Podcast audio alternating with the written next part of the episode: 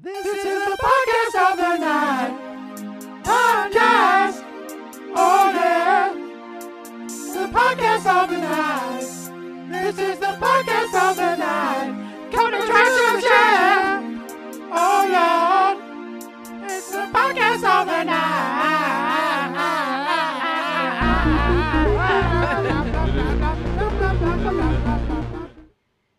Welcome to Coming Attractions. My name's Joe Frost. With me is Nick Milligan Hello, how's it going?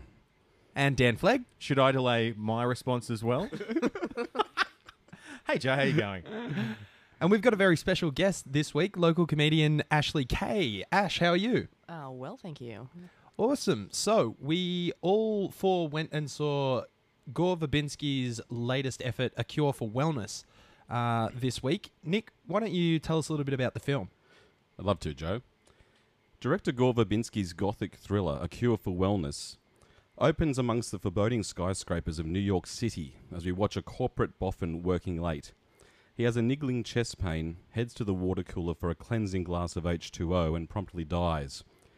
The deceased man is replaced by ambitious young corporate ladder climber Lockhart, played by Dane DeHaan, who is tasked with tracking down Pembroke, the corporation's CEO, who has moved into a mysterious wellness centre in the Swiss Alps. Pembroke is needed back in the office to sign off on a major merger. Lockhart heads to the castle in the mountainside to retrieve Pembroke, but meets opposition from the bloke that runs the hospital, Dr. Heinrich Vollmer, played by Jason Isaacs. When he leaves, unsuccessful in retrieving Pembroke, he's in a serious car accident and finds himself an unwilling patient. He also meets Hannah, a young patient who has a mysterious past of her own. An atmospheric, overly long film in shoes with lots of spooky water and more scary eels than the entire Parramatta NRL side combined. Guys, what did we think of A Cure for Wellness? Let's let Ash kick things off, eh? Um, disappointment, I think, a little bit. I mean, visually it looks really, really, really good. I mean, the scenery is awesome, but the storyline really let it down. Um, it was dragged out way too long. I was just, yeah, extremely disappointed. I mean, some things weren't making sense. Uh, the the plot was just sort of all over the place. Just, just not happy with, with the film in general. I think.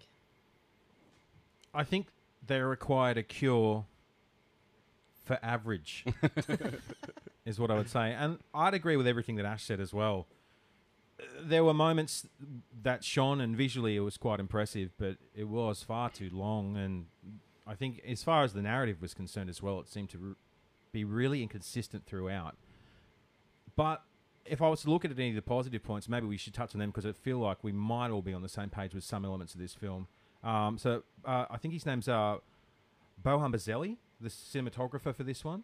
Um, some of the shots are fantastic, like some of the best camera work that I've seen in ages. Uh, you I don't know it's the opener, and it's it's definitely one of the opening shots. Uh, well, both of the film and of the trailer, where he gets the mirror image of the train's windows to do immaculately polished as Alps, well. and yeah. yeah. Yeah. It just looks fantastic, and it takes you a minute to work out. Like I was, I was a bit like, is this some sort of like world folding over on itself? Uh, are they doing like a, a an Inception style thing here? And I'm like, no, no, oh, it's it's just a mirror, right? No, I have one of those in my house. I have a couple actually.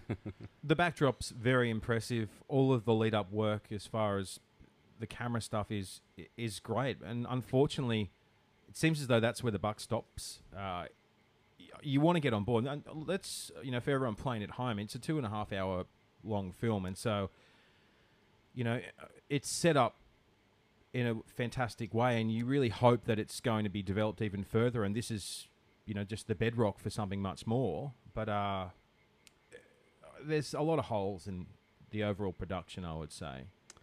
Yeah, I, I think that the uh, the fairly thin plot doesn't really live up to the visuals. I mean, Gore Verbinski's pretty pretty seasoned filmmaker, uh, and obviously, I guess the last really, you know, sort of thriller he did was The Ring, which was the American version of The Ring, which had really strong visuals.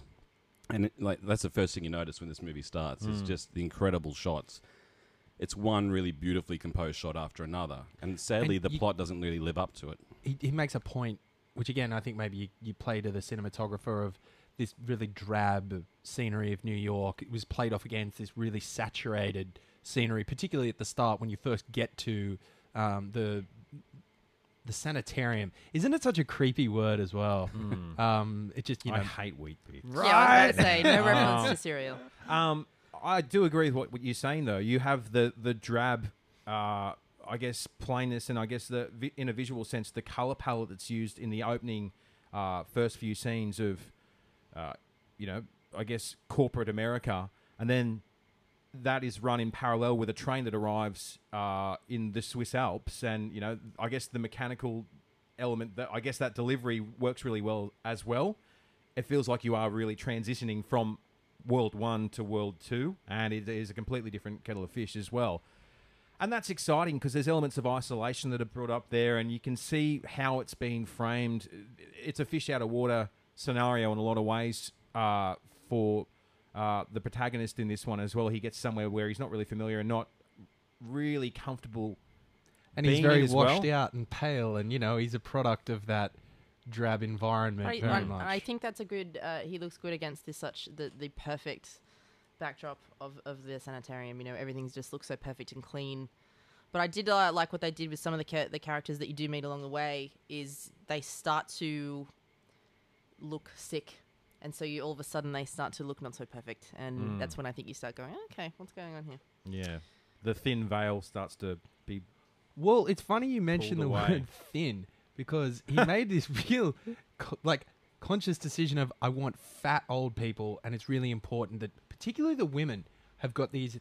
There's that scene where uh, they're sort of swimming underwater, Ah, like yes. in the pools, Mm. and there's this sort of stream of women with these enormous bellies, and they're all sort of in their 60s and 70s, and even in the the staff that are I guess younger and more typically attractive, Verbinski has made a, a point of picking out I guess people that aren't standard Hollywood attractive. He's sort of really chosen that no, I want this to look different in a lot of ways, not just have you know No oh, one's the Hollywood aesthetic. no one is the Hollywood aesthetic, and even uh, so, it's Dane DeHaan who plays Lockhart, and there's a, a scene towards the start where he's wandering through, he's getting a, a steam bath, and he's going around with his shirt off, and you're waiting for him to be just like a little bit ripped, and he's not at all. Like they're like, dude, I don't know, lose some weight and just be just be a skinny guy, be believably not unwell, but like you clearly don't eat well enough. You don't get enough sleep. You know, you don't look healthy. And you- I it's like because I was thinking he's a little bit Leo from Wolf of Wall Street and a little bit, you know, the stereotypical driven Wall Street guy. And then he gets his shirt off, and you're like, I'm glad that you've done this, that you haven't made him like with this, like, you know, hint of a six pack or whatever. Like, no, no, he's. And it's everyone looks a little bit unwell, and as it progresses, looks Yeah. really unwell. I, I think that using older people that some yeah and some of the women and, and even men are overweight i think they would have been easy targets because they've got money they're retired they're easily convinced that they need to throw their money at this place and go okay maybe i do need to be changed and easily sort of i suppose brainwashed in a way I, I agree with that, but it doesn't save what is some serious holes in the narrative and then put across a two and a half hour film. You realize, I mean, some of it feels like sawdust. There's scenes in there that just aren't necessary. I mean, do we want to expand on, on I guess, those two elements? Because I feel like that's where some of the biggest problems in this film lie. The fact that the narrative isn't particularly cohesive throughout, and then the bits that are good are just pocketed in between what is a very long film. Well, yeah, it, I reckon it could have been 100 minutes long. Yeah. Under two hours, really, because the plot itself is not. I mean, when you really distill it down without giving away what it is, it's, it's incredibly straightforward, really. Hmm. But he was going for this very strong visual element, which the, the trailer definitely set up. I was expecting something a lot more abstract and weird, really, than what we got. You know, weird, weird. Like there's a bit where he's, you know, there's things that, that seemingly are hallucinations that kind of pop up, but then they never really follow that through. The hal- hallucinogen thing that doesn't really play through. It's No. just- it's sort of like in there to kind of be a little bit unnerving, have this strong visual element, but uh, it's sort of a little bit. I don't know. There's just pushed too much. The film insists on the requirement that everything has to be wrapped up with a nice little bow tied at the end. And to be honest with you, with a film that does have these, uh, I guess, psychological guesswork from your main character or, or, or numerous characters in this case, some things don't need to be answered. And I think the film would have been of a higher quality if they had a few red herrings in there that had you asking questions at the end that were cohesive with the rest of the film, but they just were never answered. You only got just enough for it to be okay. And I found towards the back end, the back third of the film, really, uh, you know, there were plot holes, and then they were like, "Oh, here we're going to paint every little detail here for you, so there's no way you can confuse what we're talking about." It's like, I don't even know if you needed to do that. I, I, I think that was probably unnecessary, and the film would have been better if you had not. Well, they clearly had an idea. They've, they've worked backwards to try to kind of you know flesh it out with the, you know these these you know strong strong visual elements. But um, yeah, I mean that's it. Like it doesn't really like, the narrative itself when you, when everything is revealed really is, it's just a mash of a bunch of different films. I mean the, the essential plot is very much like Apocalypse Now. He's he's sort of sent down the river to you know retrieve the, the madman. That's that's exactly what he's doing basically. I actually made a note of that. I, um, and when we were talking about it at the end of the film, it's a mix between Cocoon, Shutter Island, One Flew Over the Cuckoo's Nest, with some smatterings of Frankenstein Yeah. there. But despite wearing all those influences on its sleeve, it doesn't really live up to any of those films. Yeah, Uh, and it's funny, like the, the Gore Verbinski's direction, while quite stunning, actually kind of ultimately plays against it a little Mm. bit because he does create this very heightened cinematic atmosphere. It's not gritty and realistic, and it may have worked better as a little bit more toned down. Like you know, I often bemoan films for being for lacking like a cinematic aesthetic and being too much like a, you know just a very straightforward telly movie. This is the extre- opposite, extreme Oh, yeah. opposite, basically. It's almost it reminded me a bit of the way Tim Burton might have shot it as well. Hmm. You know, just like his unusual gothic imagery and that kind of very dark cinematic atmosphere. But you, you're constantly aware, as good as the shots are, you're constantly aware that you're watching a movie. We were so abundantly aware that you know, look at what look at where Verbinski's put the camera here, like the shot on the outside of the train that you mentioned. And even those opening shots of New York City, like you know these foreboding shots of the skyscrapers and everything. Uh, so when when they, they try to kind of create scares and tension, you're a little bit detached, I think, because it is such a cinematic construct, the whole the whole thing. And I think the biggest problem for me was that, you know, as good as Dane De- DeHaan is in the role, he wasn't particularly likable. You know, and when when stuff starts to happen to him, I wasn't really, I didn't really care enough at that point. I don't think it was unusual casting. He doesn't have much sympathy uh, for his colleague that he's going to go and, and, and get though. I, I, I think he's just more of a control freak. Like he's just sort of like, hey, what's going on? I need to know what's going on because he's in a in a uh, job that, that has power. So it's sort of like I feel like he doesn't really have remorse or anything like that. You just yeah, I think you end up. I, I found I didn't like him as a character because it's like you're just snooping now when he sort of had chances to go what like It's a shame. It's probably a waste of DeHaan in some ways as well because he's taking direction as well when he comes into this role, and he's, you know, he's a proficient actor. But I just think that the character motivations were by and large fairly misplaced throughout, uh, and that's perhaps Yeah. what you're both talking about. The A bit fact that- yeah, Yeah. you know, he's he's sent to complete a task which becomes completely supplementary by the end of the film. It doesn't even, in a way, it's not even important. I I, I agree with with what you're all saying, but uh, but his performance was a big standout for me. I thought he was excellent. I don't know that I've seen him in anything before, and I look forward to seeing more of his work. I'll go back and watch. What did you say he was in? He's in Chronicle. which is- Chronicle. It's like a found footage. Yeah. Um, I guess a, s- it's a, a supernatural, superpowery kind of uh, film. It's quite interesting. Seen the the trailers, and I. I don't know. It, di- it didn't grab me, but I'm a lot more inclined to go check it out because I thought he was. He, you know what? He had to carry a two and a half hour movie. There were three characters in that film, maybe, and two of them were these elusive, not really their types, and a lot of it just fell on his shoulders. And for the bits that didn't work, it wasn't for lack of trying on Dane DeHaan's part. I thought he was uh, he he acquitted himself very well for what was a whole lot of effort and uh, and and not a lot of story to carry the effort. I'd agree with that, though. I think that's that's that's Yeah. fair. He he, uh, again, I, I think he did well with what he had and what he was told to do, and it's uh, I wouldn't I don't hold anything against him as- uh, or his performance. It's just that he just didn't have Fuck it. you, DeHaan. Yeah, it's like how dare you say yes I can't to this believe I, I amazing can't believe I got Dehand again. Um, oh my god. Um, yeah, I just think yeah he he did the best that he could with what little he was given to work with. Yeah, I, I don't think we're served much by the by the script in terms of characterization. Uh, we, we don't. We, we learn a little bit about his backstory, which, Which I guess was not really that compelling. You could have Yeah. s- like stripped it out and been like, "Yep, we're good here." Well, these flashbacks were put in, I suppose, to create some sympathy for him, and you know, regarding his father and stuff. And I guess that was meant to make us understand. Well, and they were able to tug a little bit at his sanity with it as well. Yeah, that's true. Yeah, but ultimately, I mean, I guess in a thriller, whether the character's uh, a bad guy or a good guy, uh, you really need something to be kind of likable and interesting about him, and he really didn't have much to work with in that regard. I think he he, he definitely is solid in, in what he does, but but uh, like you know, there's there's some there's some scenes in there that are meant to be for visceral shock value. And I guess I don't know. I guess I was at that point. I was so detached by the fact I was watching this very cinematic construct, you know, uh, and it was clearly going to go in that direction. And we were inside this kind of creepy hospital. When that stuff starts to happen, I was just a little bit like, yeah, I don't know. Somehow I didn't have the impact I think they intended it to have. You know, the shock value. But have we seen enough of that already through other films? Perhaps Yeah. You know, like that Yeah. we're sort of desensitized to it, so it's like, oh, okay, mental. But there were hospital. contrasts that were, were put into place. For example, uh, his arrival at the sanitarium, you have, by and large, everyone's wearing white. It looks really happy. Nothing's foreboding at all. Yet How you good's know that, that it's going to little happen. moment when the guy is like flying a kite.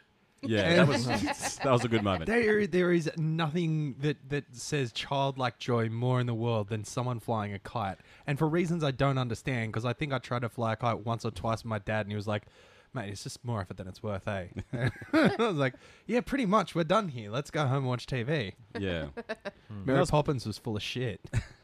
That was definitely part of the setup. I mean, I guess uh, you know we're calling it a sanitarium, but it's really meant to be this sort of actual re- retreat more than anything. They're going there to get away Yeah. from the pressures of modern life. So you know, it's the setup is that th- they're all really happy. So and of course, you know interestingly- that's probably not going to be the case. But that's clear before you even get there. Yeah. and that's the issue, perhaps that that exists more than anything is that it was so obvious that it, everything was going to be bad at that stage, and it's a sh- maybe maybe that's just my perspective on it being jaded, having seen so many films that have a similar ilk. But that's what straight away you're like, oh, like visually, I understand what you're doing here, but as far as the narrative's concerned, when you're doing something like this, it's far too obvious. It was it was obvious within the first five minutes with the the stamp on the letter.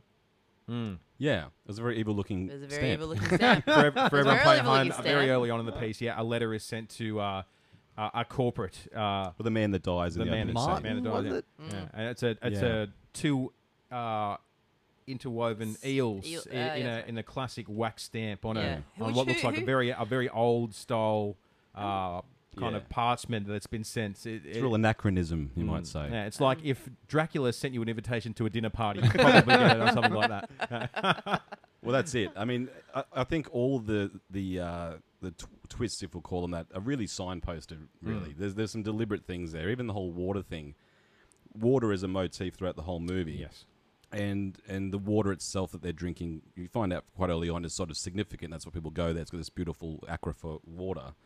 And when he's first handed a glass of water by the first doctor he sees when he goes there, the camera is literally focusing on this close up on the water and then watching him knock it back. And so they're, they're directing you to, towards the water from the mm. from the get go. So you, you can lead an audience to water, and then you can shove their face in it. Yeah, yeah, ma- pretty much. Yeah, although- and I guess as we, we mentioned throw it before, in their face. well, that's it. There was a bit too much hand holding going on in Yeah. as far as the visualization is concerned. Finger smelling. Well, Perfect segue. all right, Okay, yeah, I yeah, can't believe that was the uh, segue we used, but um, let's Straight to the Let, us point. talk about uh, what what we're all having a, a bit of a, a Mm. sadistic chuckle about, I suppose. Um, is the morbid sexual tones that exist in.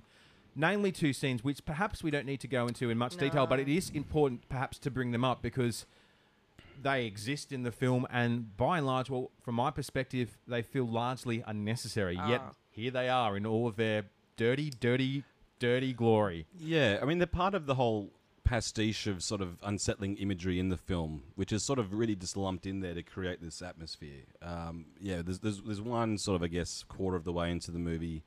Uh, which which seems quite random, and it is, I suppose. I don't think it's really there for any any great reason other than to kind of g- give you some sense of that there's something sinister going on behind the scenes. Um, but there is, without giving too much away, there is a, a pretty graphic sexual assault that takes place in the film that, for me, was uh, completely at odds with the rest of the movie for the large part. It, was- it really wasn't necessary, um, and probably could have been handled a number of different ways.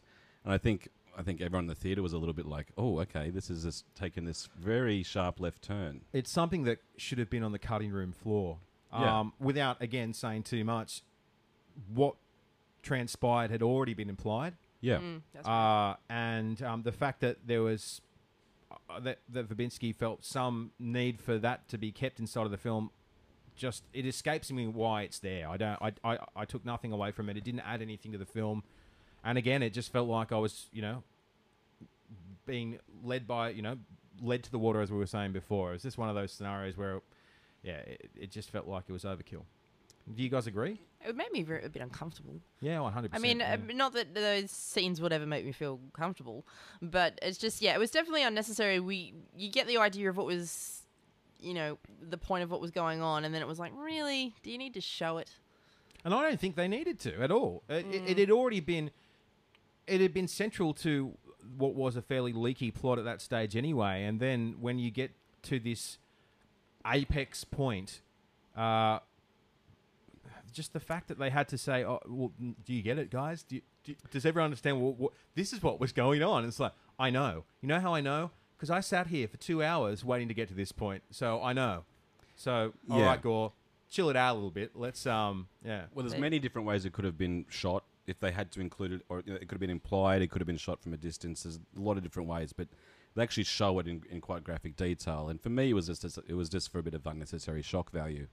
It didn't really add anything at all. So it was a very interesting uh, choice on the writer's part. You know, it's interesting. Um, I think it's Justin Haythe. It was the, was the screenwriter who uh, who Gore's worked with before. He, he did the rewrite of the Lone Ranger, which was another bomb like this has been really. Um, but as a novelist, was it like a Man Booker Prize uh, Mm. nominee as Yeah. well? So he's a, he's a writer of some renown.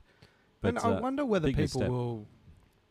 Like, I watched the Lone Ranger when it was, you know, I think I was in a a hotel room in Southeast Asia, and it was, you know, late at night, and there was nothing on, and I watched the Lone Ranger start to finish, and I went, "This didn't suck," Mm. and it, it had just been panned so heavily, and and I'd been told by people that it was just woeful, and I was like, I, I don't know, everyone was so harsh on this thing, and I wonder whether Gore is held to a different standard, but also I wonder whether in years to come, if people will watch this film with a different. Uh,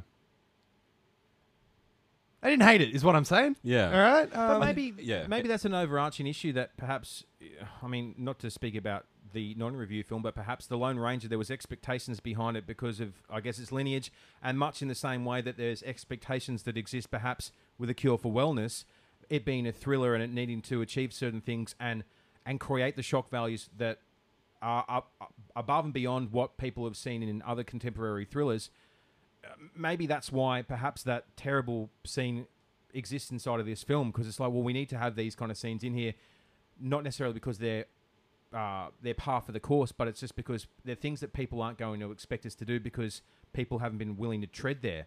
But it doesn't add anything there. No, no. Yeah. I mean, look, in the case of the Lone Ranger, I think what played against it was the fact it got tagged as a box office bomb. You know, when it didn't Yeah. do so well, it had like a two hundred and fifty million dollar budget. Like it went way over budget. that's crazy. and crawled across the line. I think it made 260 million, you know, and that's probably not including the marketing. no, and no, everything that's he it. You know, spent. So- marketing and all that. So it's- he's coming off the back of that, which you know he'd been so successful with Pirates of the Caribbean, uh, and then he made that indie film uh, Rango, which I really enjoyed. Very adult animated film. It didn't know its place though that film, and that's not to say it wasn't good. Yeah, It's just people make the they come in with with assumptions about animation, assuming that they're for kids, and that I don't think really well, was. he won it an was a Oscar for it. But th- I'm not He saying it is- was bad. No, no, yeah, no. I'm just saying he is Oscar-winning director Gore Verbinski. Yeah, Um, well, I, I, w- I wonder because it it won best animated film of that year. okay, right. So I don't know whether that goes to the director or the producer. And to be fair, I don't know whether he was the producer as well because he could have Possibly. been. Yeah, yeah. But um, certainly the Lone Ranger got tagged with that brush. So this is a very interesting film to follow up with, really, like to, to do it because I think the Lone Ranger got accused of being overly long as well. It's Yeah. well over two hours, so he's sort of I I don't know whether he's learnt from those mistakes. He's Mm. done another film that's way too long, really, way too long. But um, how long was MouseHunt? That's a good question. He did do MouseHunt Because I thought five hours from memory. I, Yeah. I imagine that that Lockhart's uh, struggle for reality was uh, a lot like uh, Nathan Lane and Lee Evans' struggle against the uh, Hunt for the Mouse. That's right. Lee Evans is in that film.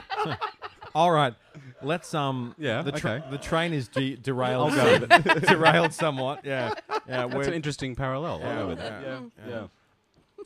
if we were to rate a cure for wellness, what would we rate the film at? I'll start with you, Joe.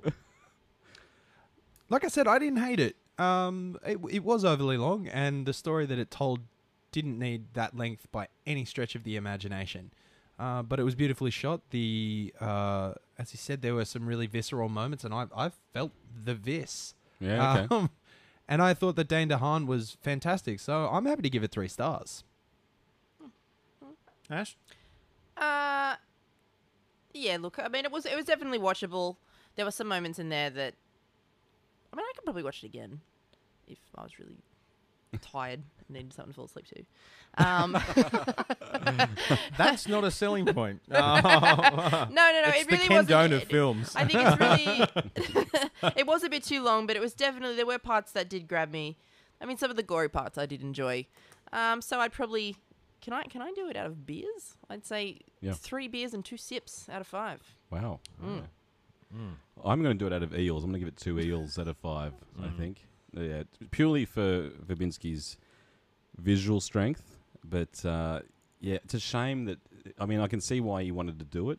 You know, he probably would have read the script and gone, "Yeah, I can do something with that." There's some there's some Yeah. visual stuff I can do. Uh, I can see why he did it, but just just too thin, too thin on ideas, way too derivative, and uh, ultimately, you know, a little bit forgettable. So yeah, two slippery eels for me. I think I would go with two and a half stars on this one. As we've all mentioned, visually spectacular, but really a, a narrative that lacked any cohesion, characters that seem to lose their way, which is bizarre because there's only a handful that have the lion's share of screen time, and ultimately, I left after two and a half hours f- feeling as though I couldn't recommend the film to anyone, and I didn't feel like it really set out for what it was ultimately trying to achieve. So I'd be sticking with two stars on this one, two and a half stars. Yeah. Indeed. So that's all we have for part one of Coming Attractions. Uh, we'll be back for part two shortly. yeah.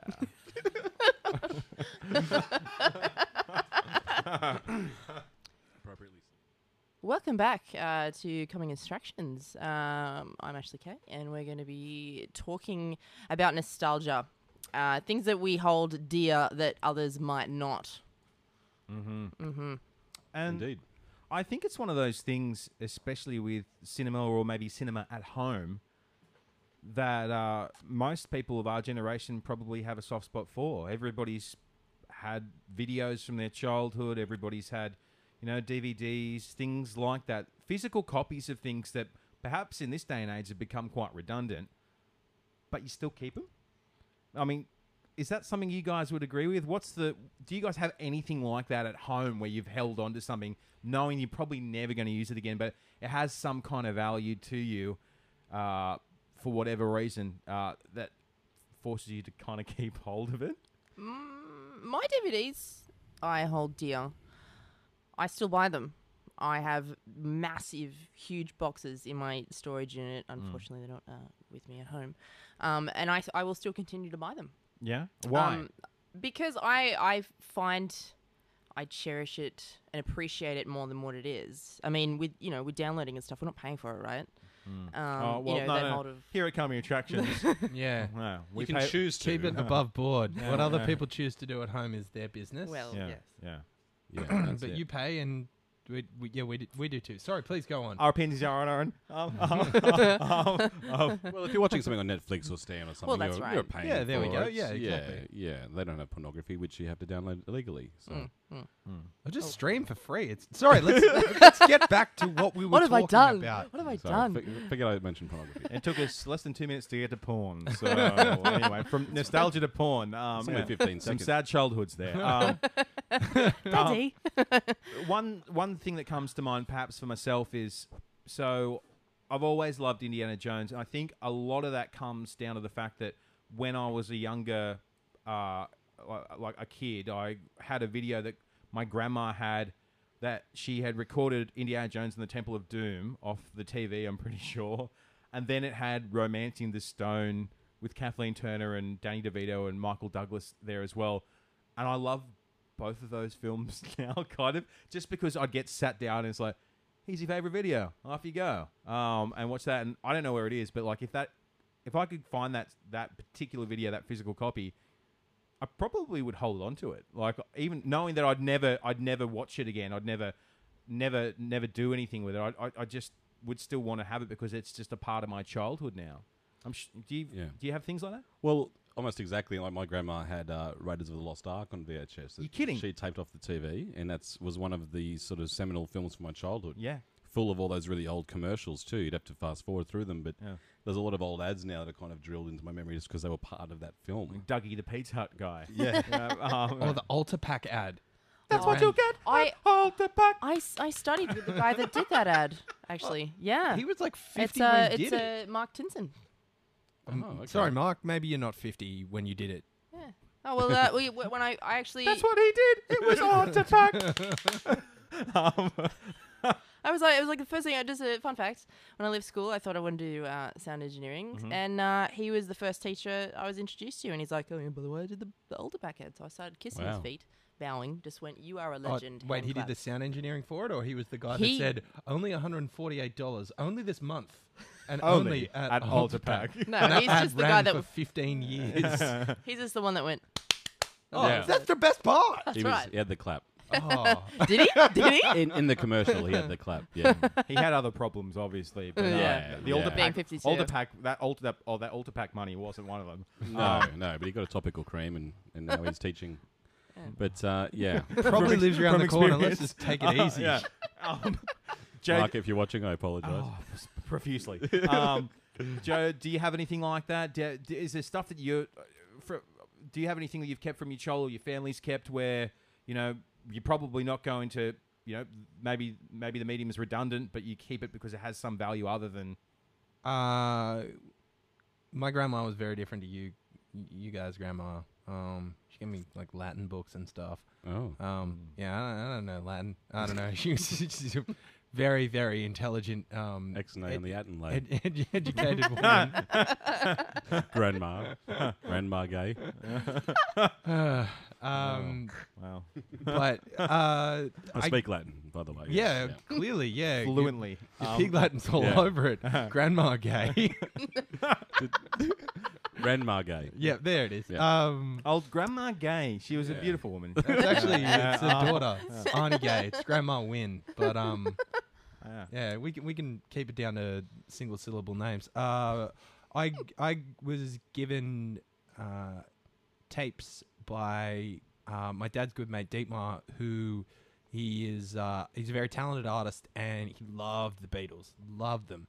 And um, when I started to get into the Beatles when I was about ten or so, we went camping, all this you know big group of us, and he brought along his Beatles tapes for the car ride, and um, we you know we, we listened to well he had them all, uh, and what he had done was he taped uh, obviously the album onto the cassette, but he had also um, drawn the cover onto like a, I mean I don't even know what a, what a the dimensions on a cassette are, but it's a matter of a few inches by a few inches. And he did it to scale. He did one inch by one inch, and he did every single Beatles album cover for, and so because the tape was long enough, you know, uh, you know, A side, B side, he would have two albums per cassette, and he would do the two album covers side by side, and the most crazy impressive is he did Sergeant Pepper's with all seventy odd characters into a little one inch by one inch. So was it hand drawn? Is that what you're saying? Yeah, yeah, he drew Wow. them himself. I reckon he probably at the end of that one probably just went with the White Album on the other side. yes. Yeah. You know what? Yeah. It's all the White Album. Well, that would have been difficult because it's a double, it's a double long. album. yeah. Very long album they did. the 200 Beatles songs. done. uh, but but uh, you know, at the end of it, Deet said to me, "Listen, you you know, they were just tapes, but he was like, I, I'm I'm gonna keep my covers, which was understandable. Um, but he gave me the cassette, um, a cassette of my choosing, and because I was ten, I chose the one that had "Please Please Me" and uh, I think it's with the Beatles. Um, Yeah. and um, yeah, I've still got that tape. Uh, it was yeah, it was it was like a really special gift to me. But I like I particularly remembered it because I was like, oh my god, look at, and I, I, he would definitely still have all of them. And uh, like, it'd be worth it'd be worth bringing on the show one time. His little one inch by one inch with seventy odd people drawn into it. Um, that was that was pretty spectacular. That's It's- insane. It's interesting though, isn't it? I mean, there's the nostalgia element that we all have an affinity with. It's something perhaps that I guess subsequent generations aren't going to be able to experience, and uh, you know, with specific uh, reference to perhaps cinema and things like that. Not having a physical copy of something is is going to become commonplace, and they're going to miss all of that. I mean, you can buy you can you can download albums and films now, and it, it's just that you don't even get the digital booklet or things like that. It's just like this is the product in its bare bones, and I suppose that's the way it's going. And I kind of think that's a little bit sad because in the same way that there's something spectacular about a really amazing film poster, you know, not having that the I guess the artistic direction that comes supplementary to the feature film makes the product. I'm not going to say necessarily lackluster, but it, it makes it a lot more one dimensional. Is that something you guys would agree with? Impersonal. Yeah. I mean, just the thrill of going into a, a blockbuster or, or, you know, a, a Video Ezy. The thrill of look, going and hunting for films based on the cover art. You know, it's almost like the, the, the you know, people talk about vinyl and, you know, how the cover art's so important. A VHS was a decent size. So you got the back, the front, and uh, you could, you know, there was, there was something tangible.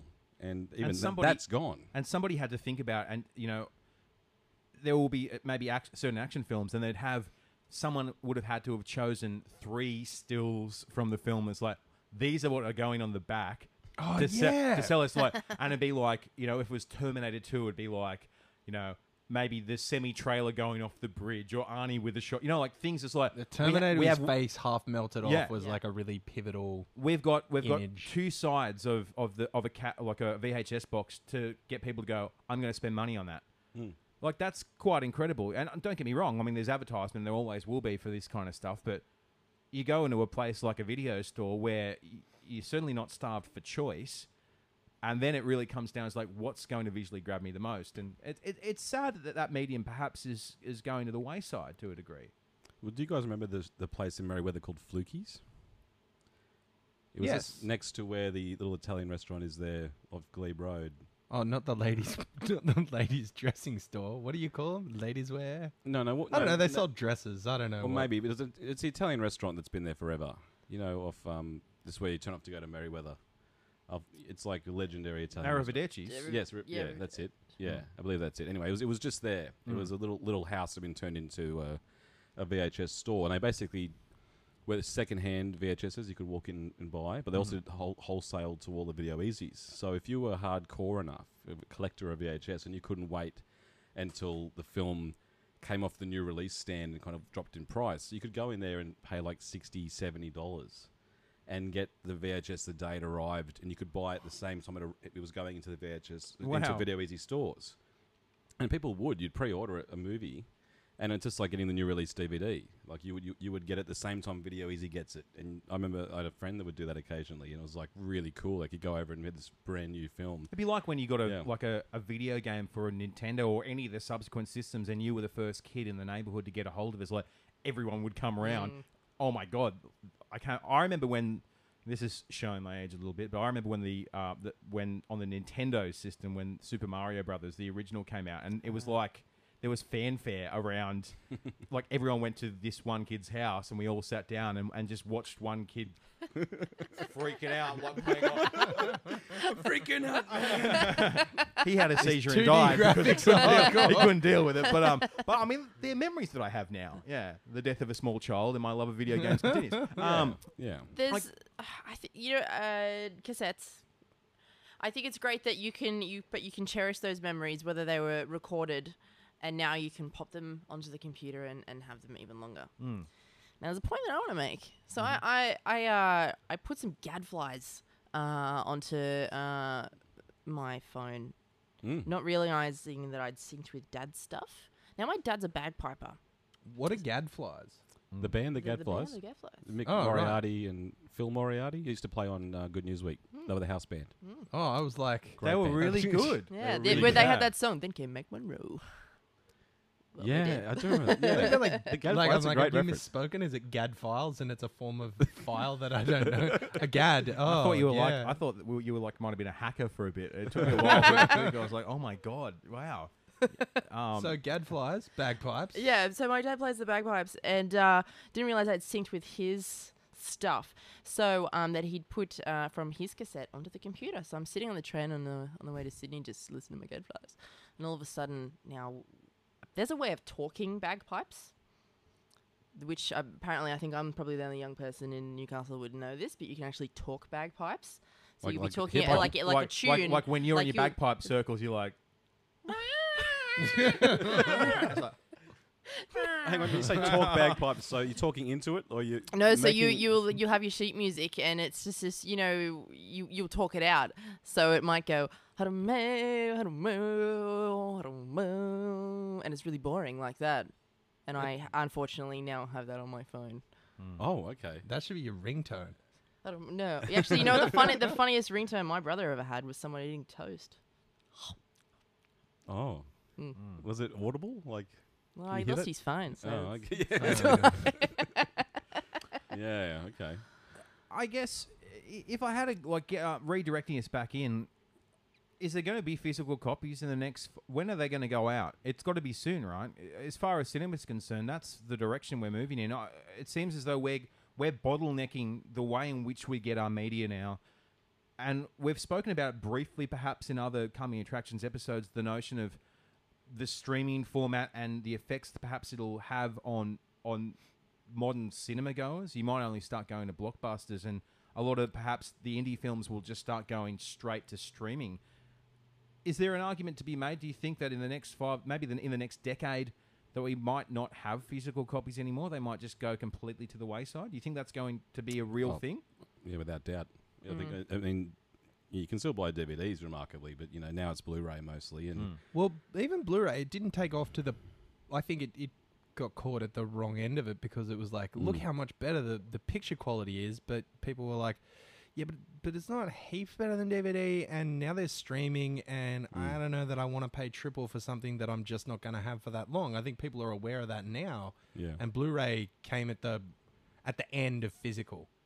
Um, now it needs to be, and even I I spent hours and hours and days getting all this variety of music and TV shows and movies from people's computers and hard drives and assembled them onto a terabyte.